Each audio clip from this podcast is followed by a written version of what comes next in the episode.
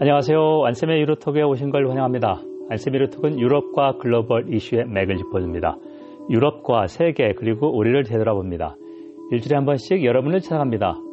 국내 청취자 여러분 반갑습니다. 안쌤의 유로톡 253회입니다. 벌써 1년의 4분의 1이 거의 다 지나갑니다.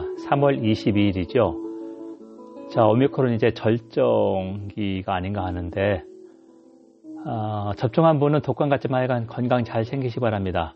자, 먼저 주요 뉴스를 한번 보겠습니다. 어, 우크라이나의 침략이 나토의 동진 정책, 동유럽 확대가 우크라이나 침략의 주 원인이다.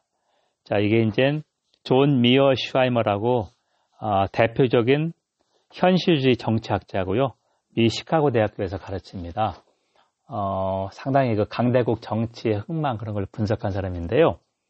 어, 요지는 간단합니다. 러시아에게 우크라이나는 최전선이다. 근데 거기에 미군, 서방, 유럽군이 들어선다고 하는 것은 러시아가 도저히 묵과할 수 없다. 그런 경우를 엄청나게 보냈는데 어, 미국이 이런 시그널을 줘서 푸틴이 침략한 건 맞지만 이 침략을 유발했다 이런 얘기인데요.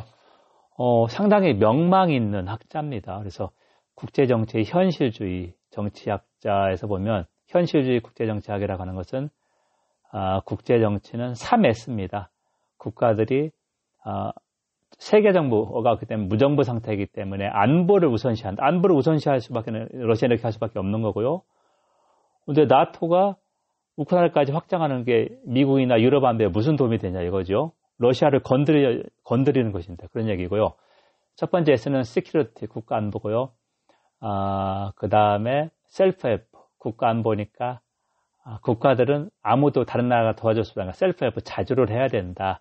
security 아, 그런 얘기입니다. 저 상당히 좀 어, 귀 기울일 만하다. 그래서 3월 19일자 아, 영국 주간지 이코노미스트에서 어, 외부 칼럼으로 한 3페이지 정도 됩니다. 아, 간단 명료하게 그 의견을 제시를 했고요. 이상한 학자가 아니라 미국에서 상당히 저명한 현실주의 국제 정치학자의 견해니까 어, 러시아 푸틴이 침략한 거를 부인하는 게 아닌데 왜 이런 침략이 나왔나 해서 어, 저도 몇 번 말씀드렸는데 미국, 서구의 서부 유럽의 정책 실패도 분명히 있다. 근데 그 비중을 어느, 어느 정도 보느냐는데 어, 존 미어샤이머 교수는 이게 주 원인이다. 푸틴, 러시아의 안보 우려를 자극했기 때문에 전쟁, 침략을 한 것이다. 외교적 협상을 할 수 있었는데 이게 양보하지 않았다는 얘기죠. 그러면 지금 안쌤의 유로톡을 청취하고 있습니다. 안쌤의 유로톡은 유럽과 글로벌 이슈의 맥을 짚어줍니다. 유럽과 세계 그리고 우리를 되돌아봅니다. 일주일에 한 번씩 여러분을 찾아갑니다. 오늘은 폴란드와 헝가리가 유로존화 EU 예산을 받는다는 내용인데요.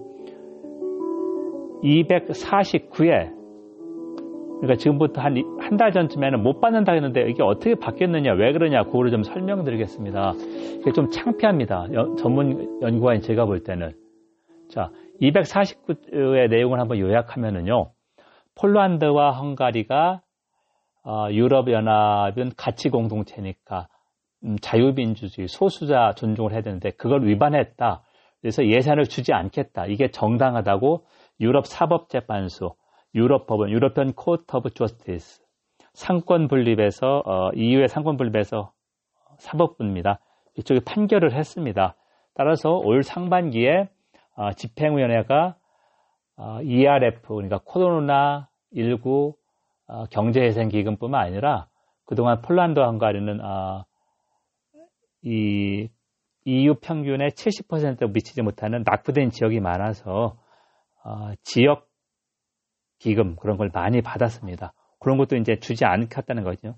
그래서 뭐가 문제가 됐냐면 판사징계위원회를 법무부 장관에서 우리나라 판사징계위원회 법무장관이 하지 않습니다. 법원에서 들어가죠. 그래서 정부의 비판적인 판사를 해임한다.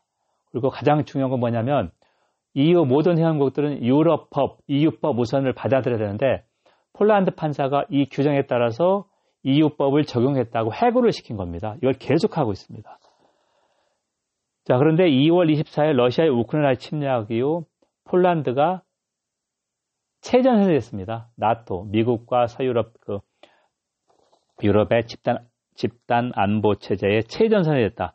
폴란드에 벌써 200만 명이 넘는 피난민이 와서 어, 폴란드가 서구의 데프틴 저지의 린치핀 가장 중요한 연결고리가 됐다는 얘기죠. 자 그렇게 돼서 제가 249회 때 우려했던 게 이런 상황인데 폴란드와 헝가리는 제재를 제대로 할까 했는데 어, 최근에 EU 어, 정책 결정자들 사이에 폴란드가 징계위원회도 바꾸고 한다고 다 오히려 더 반대로 해고하고 이걸 계기로 이 침략을 계기로 러시아에 이렇게 하고 있다. 그런데 우리가 어쩔 수가 없다. 과연 뭐 하자는 것이냐? 계속 한탄이라고 있습니다. 유럽 의회가 가만히 있을 리가 없습니다. 어, 만약에 지금 이젠 어, 우크라하고 러시아가 어, 휴전 협상 약간의 진보가 있습니다. 진전이 있습니다. 핵심은 우크라이나가 자발적으로 나토가 많겠다는 걸 선언하고 러시아는 모든 전명 제재 철수하는 거. 그 대신에 2014년 합병한 크림반도하고 어, 동부 지역의 친러 지역 어, 루안스크하고 도네츠크 어, 인민공화국 친러 쪽 허용해 주는 그 정도로 이제 합의가 좀 진행되고 있는데요. 예를 들면 한 달 이내에 휴전이 된다. 그러면 이제 유럽이나 EU가 분명히 폴란드에 대한 이 피난 면제 같은 건 계속 해주겠지만 법치주의 반 카드를 다시 꺼낼 수밖에 없다. 하지만 지금은 이걸 도저히 할 수 없다고 좀 변명을 하고 있습니다. 유럽 의회는 상당히 아, 분노할 수밖에 없고요. 그리고 가장 중요한 게 가치 공 유럽연합이라는 단순한 경제 블록이 아니라 가치 공동체입니다. 가치 공동체가 법치주의를 위반하는 나라. 그러니까 이웃법 위반 위의 원칙을 지키지 않고 어, 시리아 난민이라고 백인이 아니라고 한 명도 안 받은 폴란드와 헝가리한테 왜 EU 예산을 지원하냐 이거죠. 연구자인 제가 볼 때 말이 안 되는 건데 어, 푸틴의 러시아 침략이 폴란드와 헝가리를 지금 살려줬다. 역설적입니다. 그렇게 됐습니다. 참 이게 좀 안타까운데요. 제가 이 이슈도 계속해서 어, 팔로우하면서 전해드리겠습니다. 여러분 지금까지 안쌤의 유로톡을 정치했습니다. 안쌤 유로톡은 유럽과 글로벌 이슈의 맥을 짚어줍니다. 유럽과 세계 그리고 우리를 되돌아봅니다. 일주일에 한 번씩 여러분을 찾아갑니다. 오늘은 폴란드와 헝가리가 EU 예산을 원래 받지 못하게 됐었는데요. 법치주의 위반해서 받을 것 같다. 이게 참 유럽연합이 말이 되느냐 가치 공동체인데 요거를 좀 집중적으로 분석했습니다. 경청해 주셔서 감사합니다. 자 이제 다가오는 봄 어, 건강 잘 챙겨 가지시기 바랍니다. 감사합니다.